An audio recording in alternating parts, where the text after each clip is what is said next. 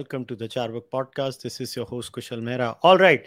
Today, we are going to be talking about a very specific paper that was recently published in the Frontiers in Genetics. It was obviously co authored by Dr. Neeraj Rai and Dr. Gyaneshwar Chaube, and it was called Pinpointing the Geographic Origin of 165 year old Human Skeletal Remains Found in Punjab, India evidence from mitochondrial DNA and stable isotope analysis और उस paper के बारे में बात करने के लिए obviously हमारे साथ है doctor Neeraj Rai and doctor Gyaneshwar Chaubey sir thanks a lot for coming on the podcast thank you thank you so doctor Chaubey doctor Rai तो एक बार आ चुके हैं पॉडकास्ट पे। आपकी पहली बार है पॉडकास्ट पे। तो पहले तो मैं आपसे एक विनती करूँगा कि मैं आज आपसे शुरुआत करने वाला हूँ कि आप हमें थोड़ा हिस्टोरिकल बैकग्राउंड बताइए इस पेपर का कि आप लोग ने ये जो पेपर है, ये पर्टिकुलर रिसर्च करने के पीछे कारण क्या था। मगर उसके पहले डॉक्टर चौबे पहली बार आए हैं पॉडकास्ट पे तो थोड़ा जो हमारे देखने वाले, सुनने वाले उनको अपने बारे में भी थोड़ा बताएँ। जी, मैं नमस्ते। मैं, मेरा नाम ज्ञानेश्वर चौबे है। मैं बहुत दिन से इंतज़ार कर रहा था। कुशल जी से ट्विटर पे कभी कभार बातचीत हो जाती थी। ये तो अच्छा खासा बात कर लेते हैं, हम लोग एकेडमिशियन है तो मतलब इनके लेवल पे नहीं पहुँच पाते हैं, क्योंकि उतनी वलगैरिटी हम लोग नहीं प्रोड्यूस कर सकते।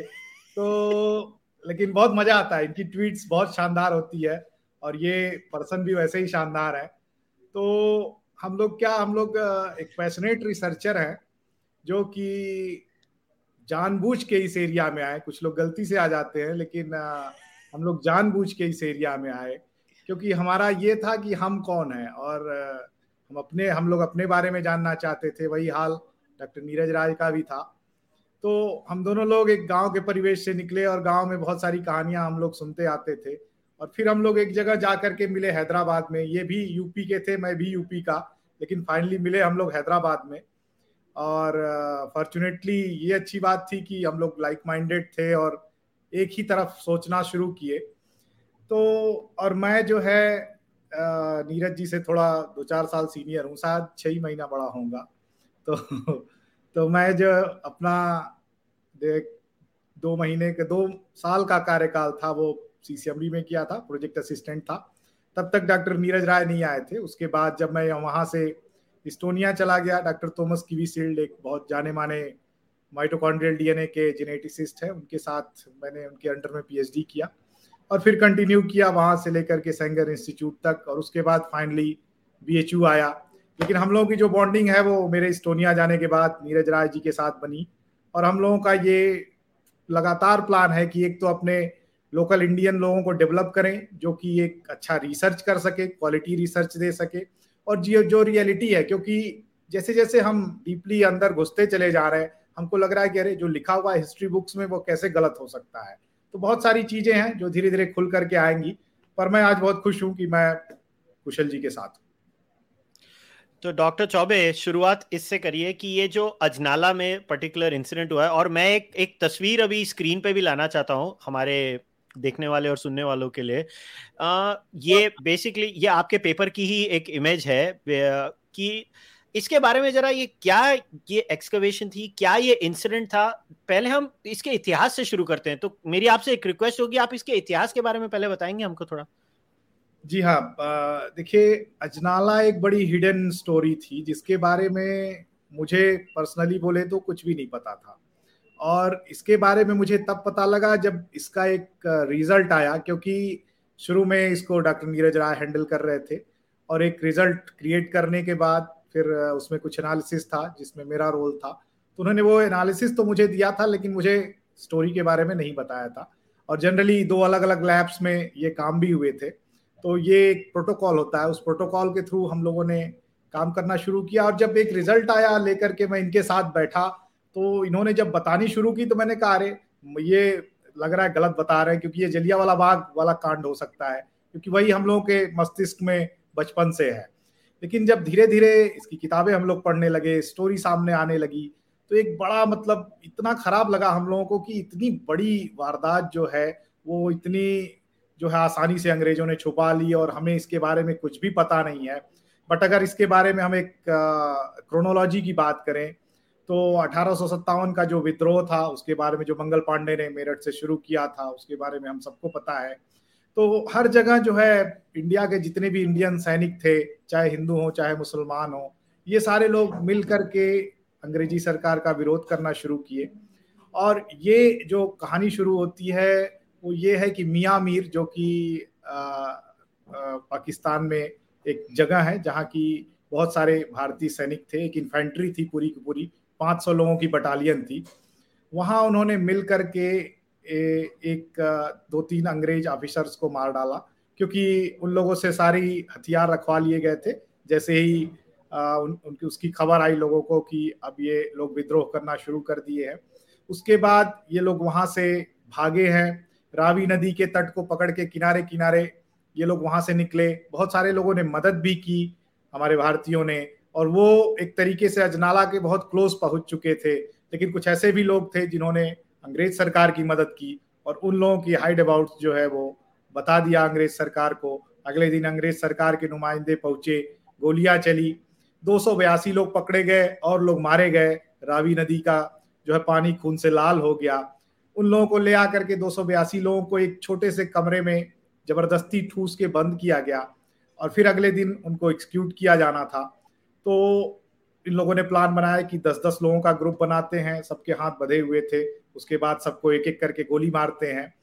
उनको दस दस के ग्रुप में ले आके बाहर गोली मारा गया और इस इसमें लिखा हुआ है एक किताब में कि गोली मारते समय एक मारने वाला आदमी जो कि एक बहुत बड़ा एक्सक्यूशनर था, वो बेहोश हो गया। इतनी, इतना खून बह रहा था वहाँ और अभी और भी चीज़ें पता लगी है कि उनको पॉइंट ब्लैंक रेंज से मारी गई गोलियाँ, पत्थर की गोलियाँ मारी गई। तो ये निशंसता की हद थी जो जो लेवल था। और और ये स्थिति ये थी कि चवालीस लोग उसमें कमरे में इतने ज़बरदस्ती ठूसे गए थे कि वहीं उनकी दम घुटने से मृत्यु हो गई।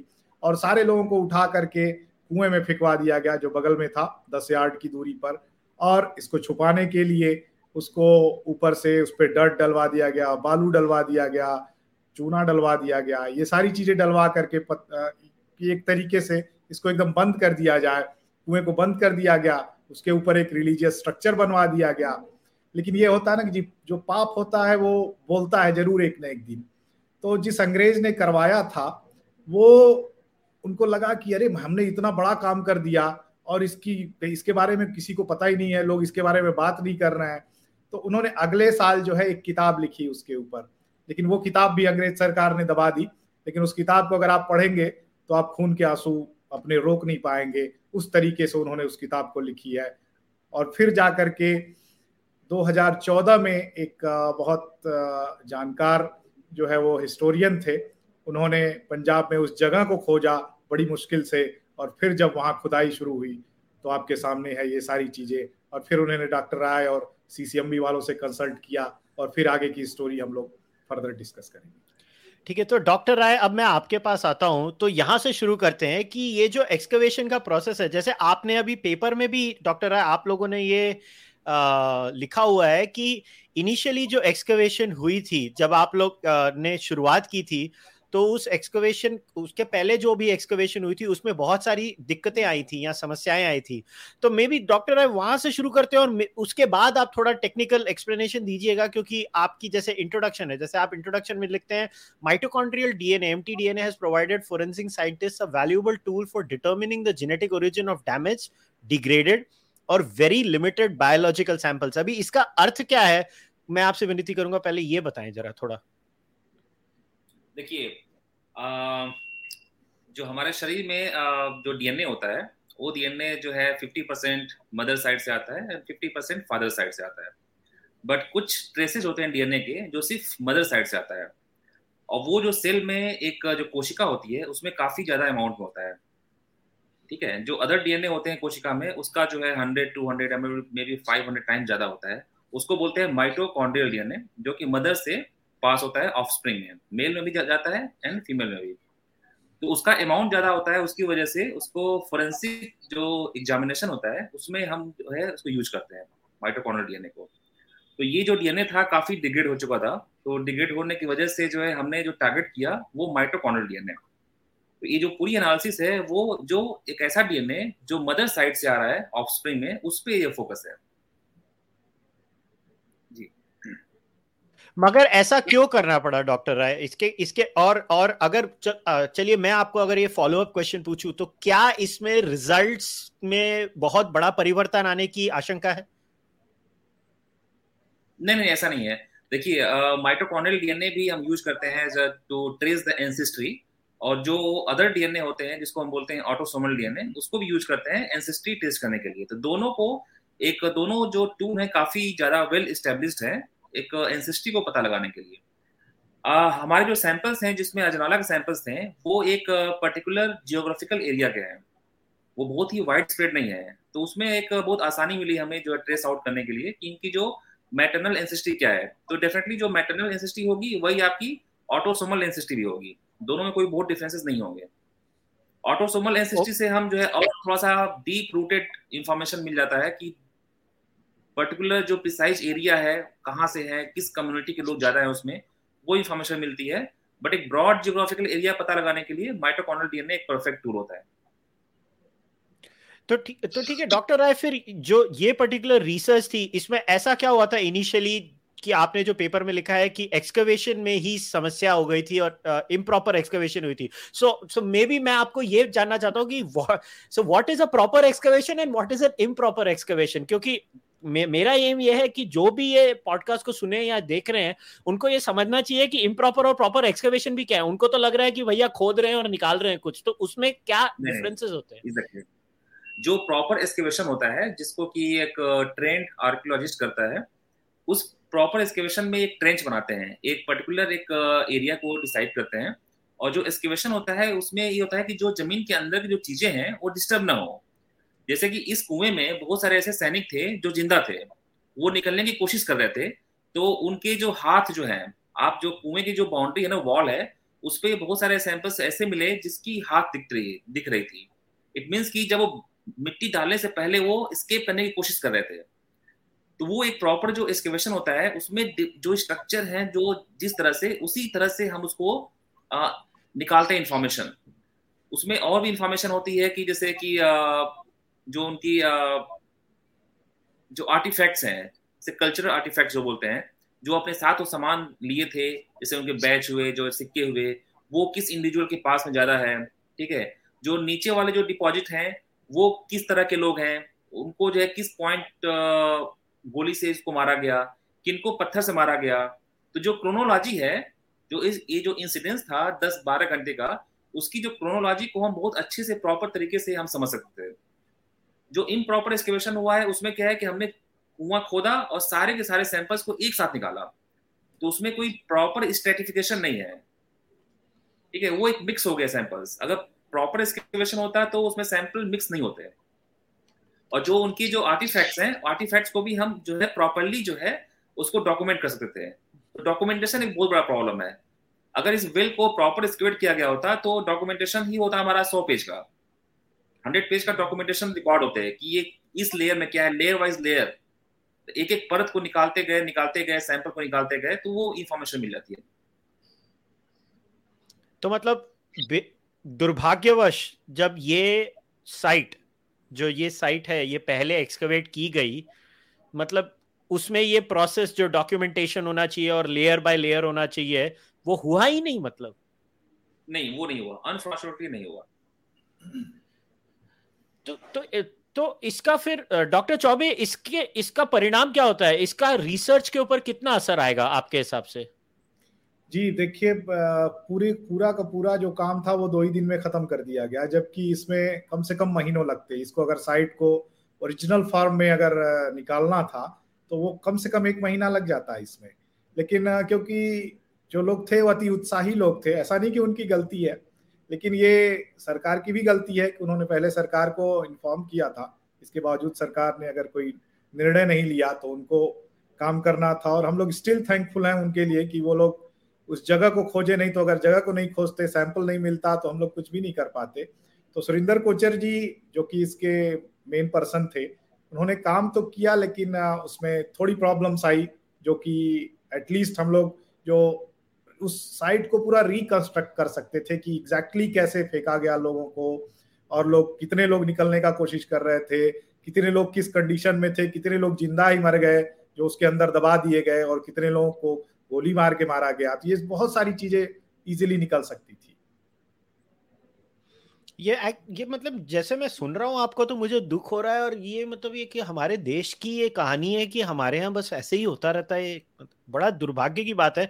मगर एक अभी अभी चलिए डॉक्टर चौबे, फिर थोड़ा और आगे आते हैं कि जैसे आपके पेपर में आप लोग ने दो चीज़ें लिखी हुई हैं, एक लिखा है स्टेबल आइसोटोप एनालिसिस और एक लिखा है कि ancient DNA extraction and mitochondrial DNA DNA genotyping. तो क्या आप लोग इसके बारे में थोड़ा हमें बता सकते हैं? जी डॉक्टर नीरज राज शुरू करें फिर मैं उसमें आगे ऐड करूँगा। हाँ देखिए जो स्टेबल आइसोटोप होता है उसकी जो एनालिसिस करते हैं उसमें हमें चाहिए होता है दांत। तो इस साइट पे काफ़ी सारे दांत हमें सैंपल्स थे। तो जो दांत होता है दांत का जो कंपोजिशन होता है दांत का इनेमल का उसमें होता है calcium carbonate and calcium phosphate carbonate में कार्बन होता है, ऑक्सीजन होता है, फॉस्फेट में भी ऑक्सीजन होता है। वो ऑक्सीजन का सोर्स होता है इन्वायरमेंट जिस तरह का हम पानी पियेंगे, उस तरह का ऑक्सीजन का आइसोटोप हमारे इनेमल में आके डिपॉजिट होगा। कोई इंसान अगर साउथ इंडिया का है, वो अगर कावेरी पानी पिया है, या जो है उसने अगर सी शोर के साइड पर अगर पानी पिया है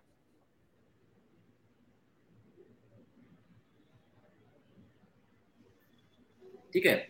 वैसे ही टाइम में अगर कोई इंसान पानी पिया है रेन वाटर का पानी पिया है या जो उसने हार्वेस्ट किया है ग्राउंड वाटर को तो उसके जो ऑक्सीजन का जो सिग्नेचर होगा वो हमारे इनेमल में एज अ डिपॉजिट हो जाएगा जिसको कि एज अ बहुत यूजफुल प्रॉक्सी हम यूज़ करते हैं।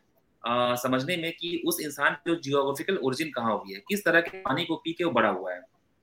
अगर कोई इंसान पानी 18 या 20 ईयर तक एज तक वो जो है किसी एक एरिया में रह रहा है तो वो उस एरिया के जो वाटर कंपोजिशन को रिप्रेजेंट करेगा।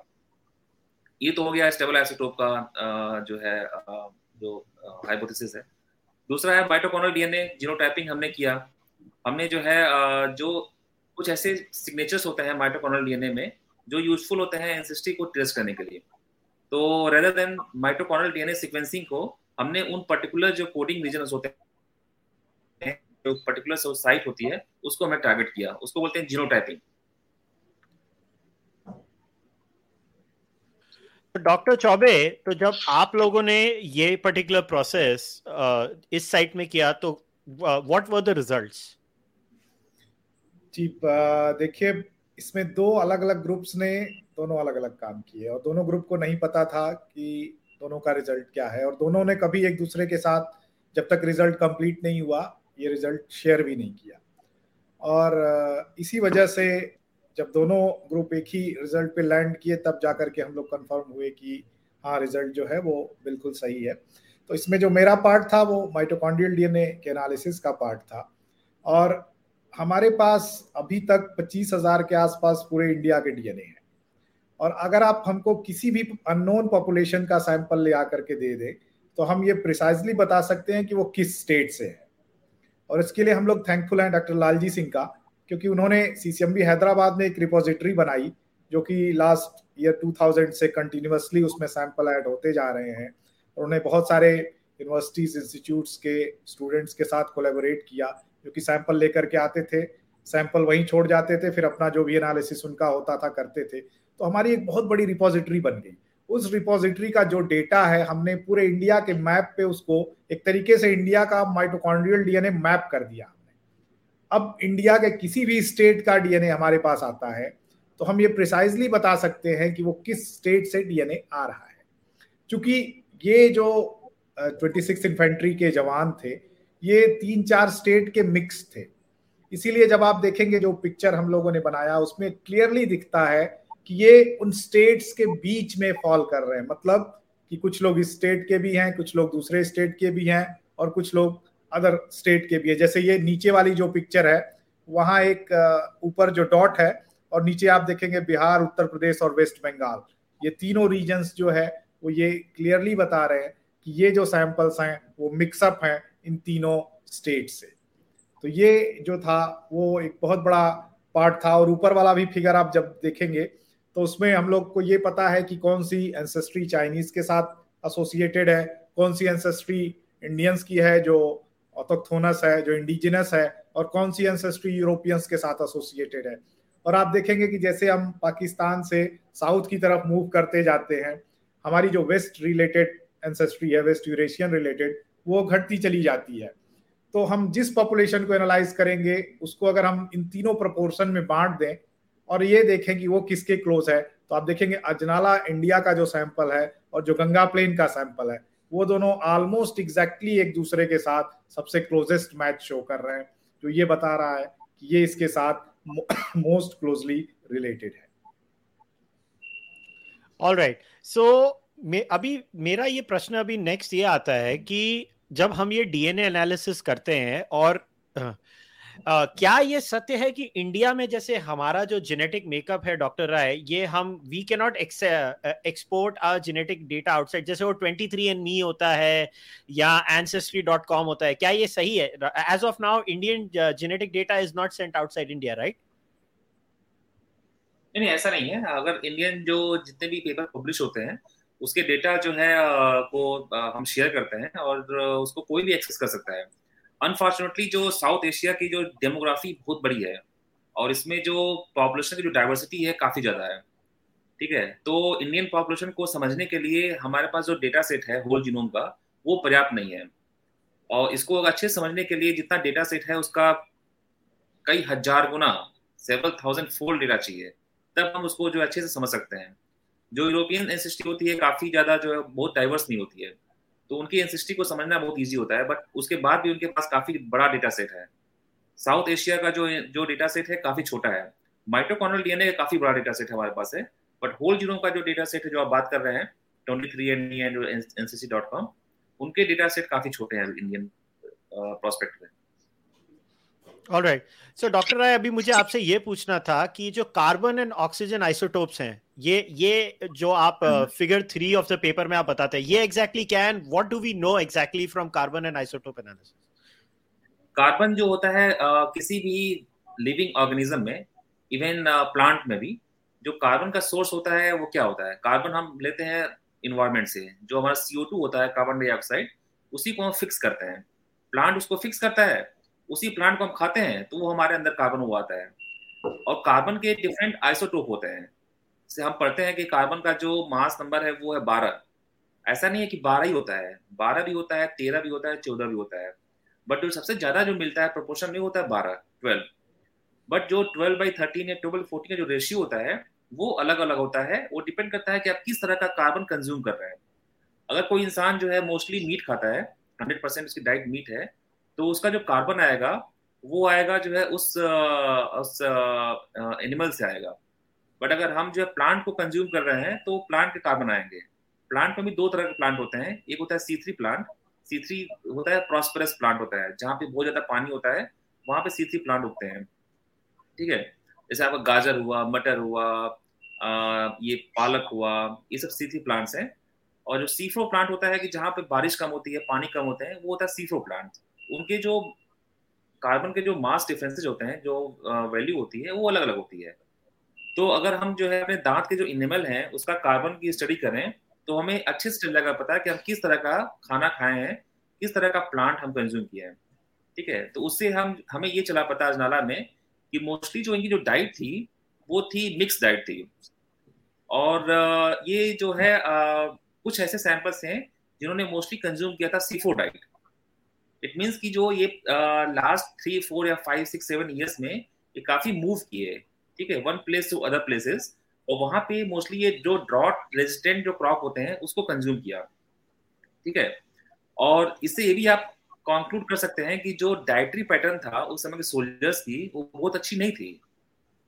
ठीक है? और जो ऑक्सीजन जो स्टेबल आइसोटोप है ऑक्सीजन वो बताता है कि इन्होंने किस तरह के जो है वाटर को कंज्यूम किया। तो मोस्टली ये लोग जो वेल वाटर जो ग्राउंड होता है ना वेल जब हम वो एक वेल बनाते हैं उसका उन्होंने वाटर कंज्यूम किया है। ठीक है? तो सिंस चाइल्डहुड टू एडल्टहुड इन्होंने जो पानी जो पिया है वो पिया है कुएँ का पानी पिया है। ठीक है? अगर ये रिवर स्ट्रीम का पानी पिए होते हैं तो इनके जो ऑक्सीजन की वैल्यू अलग आती है। तो इससे होता है चलता है पता कि ये जो गंगा और उस गंगा प्लेन का ही जो बिहार मोस्टली बिहार बंगाल और ईस्टर्न यूपी के जो वेल है, उसी के वेल का जो पानी का जो रेशियो होता है स्टेबल आइसोटोप ऑक्सीजन का, वही वैल्यू इनके दांत में मिल रहा है। तो इससे कंफर्म होता है कि ये लोग यहीं पे जो है बॉर्न एंड ब्रॉटअप हुए हैं। और over the course of time जो आठ दस साल जो जॉब में रहे होंगे, वो इन्होंने जो है डिफरेंट डिफरेंट जगहों पे जा करके और तरह तरह के जो है क्रॉप्स को कंज्यूम किया और मोस्टली उसमें सीफो प्लांट्स थे। सीफो प्लांट्स को बहुत ही हम वो नहीं मानते हैं प्रॉस्परस प्लांट नहीं मानते हैं। उसको हम मानते हैं कि जो है एक सेकेंड ग्रेड का फ़ूड मानते हैं। जो आज के डेट में काफ़ी लोग इसको प्रीफर कर रहे हैं।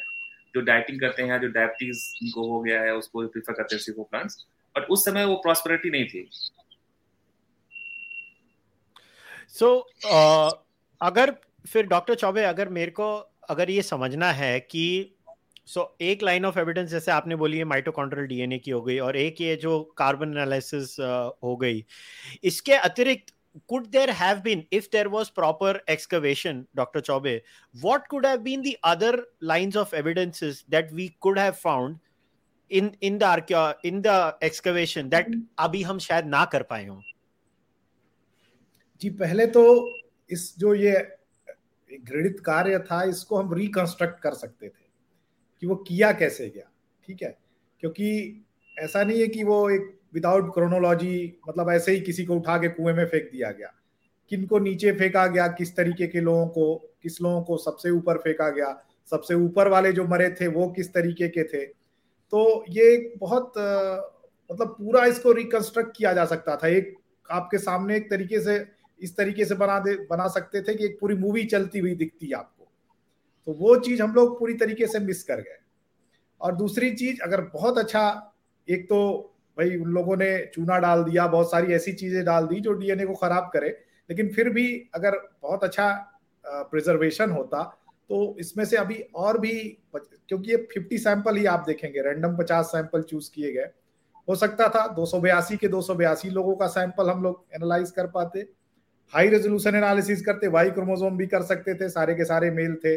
उसके अलावा ऑटोजोम्स भी कर सकते थे। तो उनकी फैमिलीज़ को पिन पॉइंट करना बहुत ही ईजी होता। क्योंकि ये छह सात मतलब मैक्सिमम छह जनरेशन का पूरा स्टोरी है। तो छह जनरेशन पहले फैमिली यहीं रही होगी गंगा प्लेन में रही होगी तो गंगा प्लेन के लोगों को हम लोग कंटिन्यूसली मैप किए जा रहे हैं time to time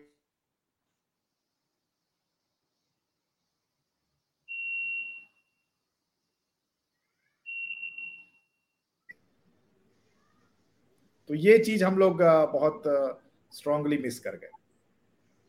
okay okay, तो अभी मैं मैं थोड़े व्यूअर्स के भी क्वेश्चंस लेना चाहता था तो मे बी इससे स्टार्ट करता हूँ। किसी ने पूछा है डॉक्टर राय, मैं आपके पास आता हूँ पहले इस प्रश्न को लेके। और डॉक्टर चौबे, अगर आपको भी इसका कुछ extra answer if you want to add something you can add तो।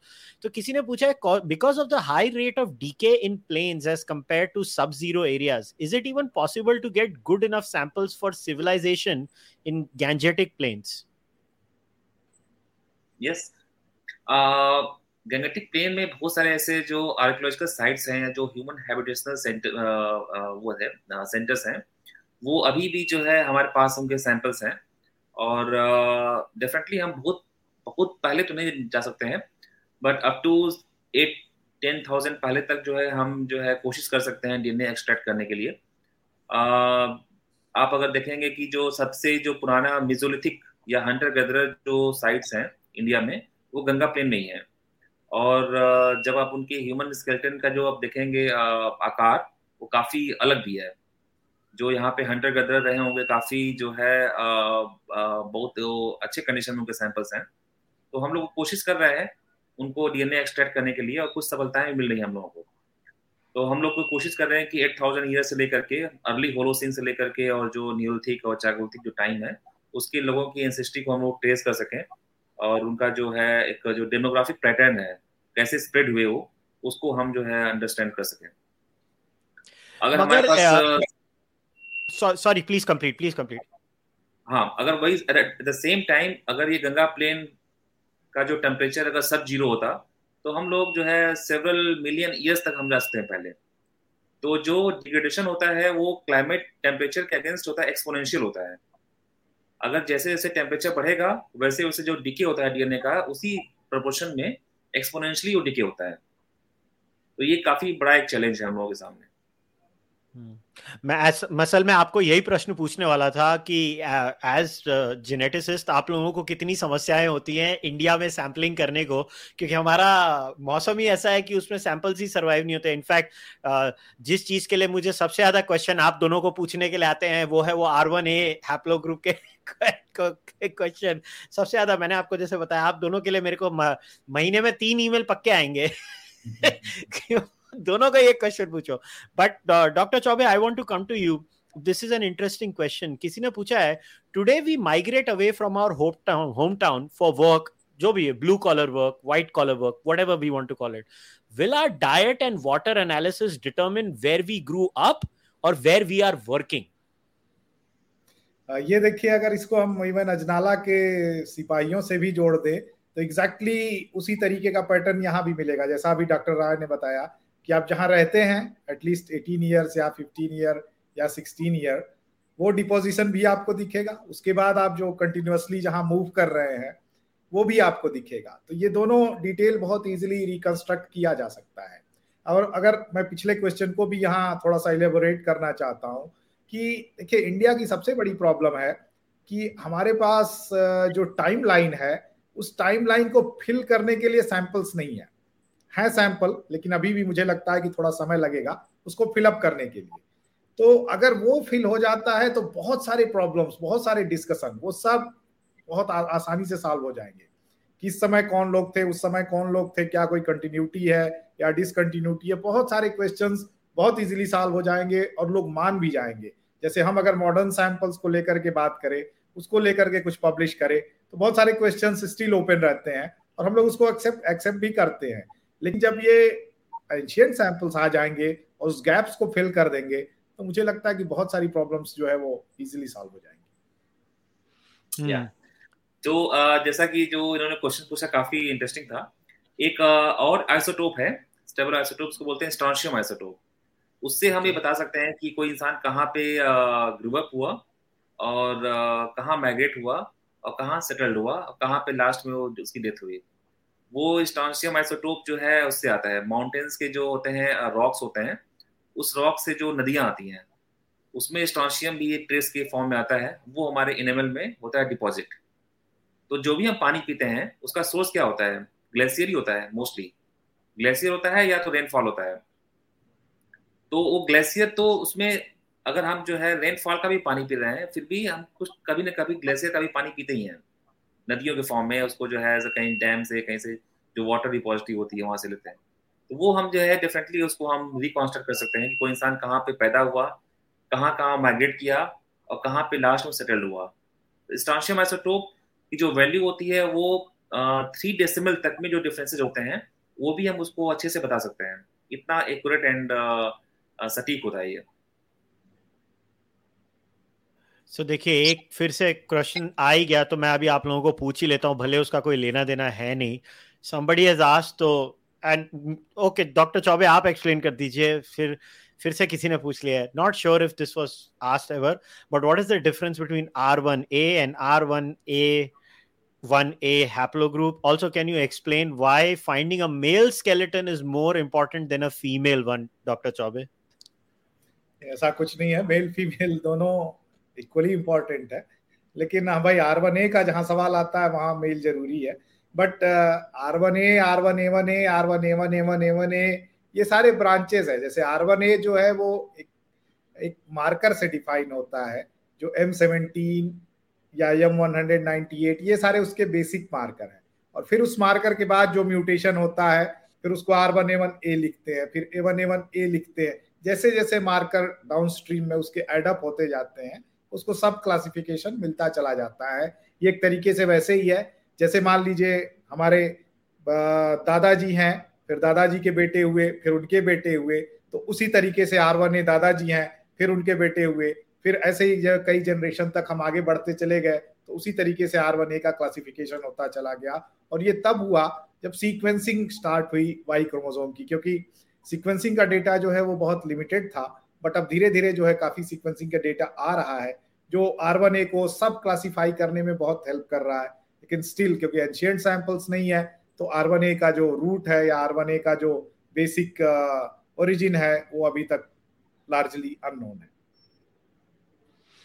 ओके सो डॉक्टर राय आप लोग ने स्वराज्य में भी इसके बारे में रिसेंटली लिखा था तीन मई को। तो मुझे थोड़ा maybe we can end on you know this this discussion आप लोग ने एक रिक्वेस्ट की थी सो so मैं I am quoting your article आपने कहा है कि this is a matter of social and historic debate as to how this issue of national importance went out of memory of the people and the government perhaps after the Jallianwala Bagh massacre, the British Raj did not want to take any other sin on its head. They were indeed successful in hiding this massacre. The confirmation of results not only testify to the cruel and violent history of the British Raj in India, but also suggest that we reconsider our national heroes. We request that the government of India obtain their details from the United Kingdom so that the appropriate last rituals are performed for these freedom fighters. So, maybe as a human being मैं start करना चाहता हूँ doctor राय आपसे और doctor Choubey I want to hear from you too जब आप लोगों ने ये डिस्कवरी की how did it affect you as a human being scientist को लोग सिर्फ़ साइंस के बारे में पूछ रहे हैं मगर साइंटिस्ट इंसान भी तो होता है।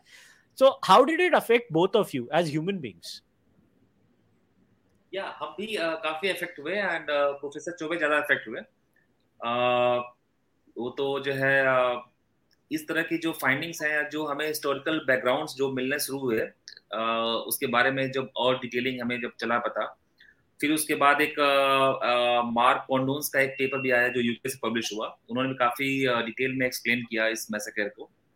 तो एक अंदर से काफ़ी पीड़ा हुई, क्योंकि जब हमें सैम्पल्स की जब स्टेटस देखा, एक एक इंसान बाहर निकलने की कोशिश कर रहा है, उसके ऊपर जब मिट्टी डाल करके उसको ढक दिया गया तो उसको हम नेशनल हीरो तो हम डेफिनेटली हम बोलेंगे ही, और हम ये भी चाहेंगे कि इनका प्रॉपर जो है क्रिमिनेशन हो। और ये एक बहुत ही इंपॉर्टेंट मैटर है इसमें गवर्नमेंट ऑफ़ इंडिया को बहुत ही जो है सतर्कता के साथ जो है और बहुत सीरियसली इसको सोचना चाहिए कि एटलीस्ट इनका एक प्रॉपर से लोग जो है दबे हुए हैं कुएँ में और एक अननेचुरल डेथ एक मर्डर और एक सता करके किसी को मारने वाला जो है एक अपराध है ये। और इनको जस्टिस मिलना चाहिए और इसके लिए हम जो है रिक्वेस्ट भी किए गवर्नमेंट से और गवर्नमेंट के साथ हमारी बात भी चल रही है।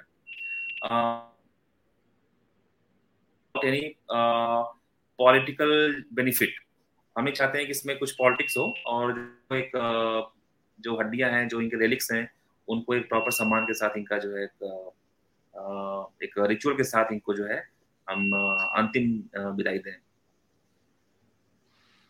डॉक्टर चौबे? जी देखिए जैसे शुरू में भी हम लोग डिस्कस किए कि 282 सैंपल्स को निकाल करके सबका डीएनए टेस्ट करके फिर उनके सारे लोगों को खोजना एक बहुत बड़ा टास्क है। और ये बहुत मुश्किल है आज के डेट में, लेकिन फिर भी हम लोग कर सकते हैं इसको। ऐसा नहीं कि एकदम इम्पॉसिबल है इसको करना, लेकिन उससे इजी है कि ब्रिटिश गवर्नमेंट के पास इन सारे लोगों के डिटेल्स हैं। इनके गाँव का नाम है, इनका नाम है। तो अगर वो डिटेल्स हम लोगों को मिल जाते हैं, और क्योंकि हिंदू हो या मुसलमान हो लास्ट रिचुअल्स हर एक पर्सन का होना चाहिए मरने के बाद। और पिछले एक सौ पैंसठ साल से इन लोगों की आत्माएँ जो है एक तरीके से अनरेस्ट है, इनको अभी तक शांति नहीं मिली, जो कि एक एक रिलीजियस उसमें होता है। तो ये एक बहुत बड़ा इशू है हमारे लिए कि, और वो हमारे ही लोग हैं तो उनके लिए हमको एक तरीके से हमारी सरकार को या हमारे लोगों को सोचना है कि हम लोगों को, उन लोगों के लिए क्या हम कर सकते हैं, उनके बेस्ट के लिए, उनके फैमिली को खोजना भी इम्पोर्टेंट है, क्योंकि वो लोग रहेंगे, उनके सामने रिचुअल होगा तो एक बहुत ज़रूरी अच्छा मैसेज भी जाएगा सोसाइटी को। और ऐसा भी नहीं कि इसका कोई पॉलिटिकल माइलेज कोई ले क्योंकि ये पॉलिटिक्स है ही नहीं इसमें। इसमें है कि उन लोगों के साथ इतना बुरा जो बर्ताव किया गया हम उसको याद रखें और आगे चल करके क्योंकि बिना अपने आ, बीते हुए कल को जाने हुए हम अपना आगे आने वाला कल नहीं बना सकते हैं। तो एक तरीके से हमको इसको भी समझना चाहिए और ये सारी चीज़ें करते हुए हमको फिर आगे बढ़ना चाहिए। तो आपको लगता है कि ब्रिटिश गवर्नमेंट की ओर से डॉक्टर चौबे जस्ट जैसे आपने कहा, मैं समझा था, इंडियन गवर्नमेंट अगर उन्हें अप्रोच करेगी, आपको क्या लगता है ब्रिटिश गवर्नमेंट की ओर से क्या लगता है आपको वो लोग? Do you think they would be keen because already आजकल negationism of the record of the Raj की तो हैबिट चली ही हुई है। जी, बिल्कुल। देखिए, अब हम लोग उस चीज़ से बहुत आगे निकल गए। हम ये भी नहीं करने जा रहे हैं कि हम ब्रिटिश गवर्नमेंट से इस बात पे लड़ने जा रहे हैं क्योंकि हमारी ना उतनी हिम्मत है, ना हम वैसा करने के लिए हम एक ह्यूमन बींग है, एक साइंटिस्ट हैं, जो इस चीज़ों को अगर हम लोग निकाल सकते हैं, इस लोग इस चीज़ों को कर सकते हैं तो हम ये भी कर सकते हैं कि उनकी फैमिलीज़ को भी आइडेंटिफाई कर सकते हैं, क्योंकि साइंस इतनी आगे जा चुकी है और we are capable to do that लेकिन हम ऐसा कोई चैलेंज नहीं देना चाहते उनको, हम ये चाहते हैं कि ये चीज़ें जितनी बायोलेटरल एग्रीमेंट के साथ हो सके, और ये उनकी ड्यूटी बनती है कि उन्होंने जो किया, भले ही उनके एंसेस्टर्स ने या जिसने भी जो किया, या दो चार लोगों ने ऐसा किया उनके लोगों ने, वो लोग उसके लिए, भाई, अगर हमारे एंसेस्टर कोई किए होते तो बिल्कुल हम उसके लिए शर्मिंदा होते और हम उसके लिए माफ़ी भी मांगते। लेकिन इस तरीके की चीज़ें अगर उनके संज्ञान में लाई जा रही हैं तो हमें पूरी उम्मीद है कि वो कोऑपरेट करेंगे और ये सारी चीज़ें हम लोग के समक्ष ले आएँगे, जिससे कि हम उनके लास्ट रिचुअल्स कर सकें। लास्ट रिचुअल्स हमारे लिए बहुत इंपॉर्टेंट है। वो हमारे लोग हैं और हम करके रहेंगे। अच्छा एक एक किसी ने प्रश्न पूछा है, अगेन एक टेक्निकल क्वेश्चन है डॉक्टर राय, मैं आपको पूछ लेता हूँ, अगर if you don't want to answer it's fine so what is your opinion on the on principal component analysis का जो मेथड है use by David Reich are you do you think that that methodology is sound और क्या उसमें कोई problems आ सकती हैं? देखिए, ये एक स्टैटिस्टिकल हमारा जो है एक तरीका होता है कि किसी भी पॉपुलेशन की जो एंसेस्ट्री होती है या कोई जो एक होता है वेरिएबल्स जैसे आप किसी की, किसी भी फ़ील्ड में आप काम कर रहे हैं उसमें बहुत सारे वेरिएबल्स होते हैं, ठीक है? उस वेरिएबल्स को एक साथ जो है लाना, ठीक है? अगर बहुत सारे वेरिएबल्स को हम कंपेयर कर रहे हैं कंपेयर करके उसको टू डी प्लॉट में हम उसको दिखा सकें रिप्रेजेंट कर सकें, उसको हम लोग बोलते हैं प्रिंसिपल कंपोनेंट एनालिसिस तो जो जेनेटिक डेटा होता है जेनेटिक डेटा में भी हम बहुत सारे जो है जो डेटा होते हैं उसको हम दो कंपोनेंट में बांट करके उसको हम प्लॉट करते हैं। ठीक है उसमें बहुत सारी इन्फॉर्मेशन मिस भी हो जाती है। लेकिन जो अभी जो जो तरीका है या जो डेविड डिक ने जो डेवलप किया है जो और भी जो ग्रुप्स ने डेवलप किया है वो मोर और लेस पॉपुलेशन जेनेटिक के स्टडी के लिए जो है वो एक फिट बैठती है। उसी को एज एज अ बेस मान करके सारी एनालिसिस हम लोग करते हैं। जी अगर प्रिंसिपल कंपोनेंट एनालिसिस को देखें मैं थोड़ा इसको और इलोबोरेट करता हूँ। कि ये एक एक तरीके से इनिशियल इंडिकेटर है जो पॉपुलेशन हिस्ट्री के बारे में तुरंत बताता है। जैसे मैं एग्जांपल देता हूँ। ऑस्ट्रो एशियाटिक स्पीकर्स हैं, या जूस लोग हैं, या पारसी लोग हैं। आप देखेंगे पारसी जो है, वो पाकिस्तान और ईरान के बीच में फॉल करते हैं इस प्रिंसिपल कंपोनेंट एनालिसिस में। इसका मतलब कि उनके पास, ऐसा नहीं कि पाकिस्तानी एंसेस्ट्री है और ईरानियन एंसेस्ट्री उनके पास साउथ एशियन रिलेटेड एंसेस्ट्री है। प्लस इरानियन एंसेस्ट्री है। और ऑस्ट्रो एशियाटिक जो इंडिया के क्लोजर हैं, लेकिन वो साउथ ईस्ट एशिया के भी के साथ उसी क्लाइन में दिखते हैं। इसका मतलब कि उनके पास कुछ South East Asian related ancestry है। तो ये जो प्रिंसिपल कंपोनेंट एनालिसिस है ना, एक बहुत अच्छा इंफॉर्मेशन देता है। लेकिन ऐसा भी नहीं कि कुछ जहाँ की मल्टीपल एडमिक्सचर है, वहाँ ये बहुत डिटेल हमको नहीं दे पाएगा। जहाँ आपके पास African admixture South Asian admixture East Asian admixture है तो बहुत क्लियर कट उस पॉपुलेशन को प्लेस नहीं कर पाएगा। और जो आपने पिक्चर दिखाया था, वो भी एक प्रिंसिपल कंपोनेंट एनालिसिस है, जो कि माइटोकॉन्ड्रियल डीएनए पे किया गया था। वो डॉक्टर डेविड ड्राइक ग्रुप में नहीं, किसी और ग्रुप ने डेवलप किया था।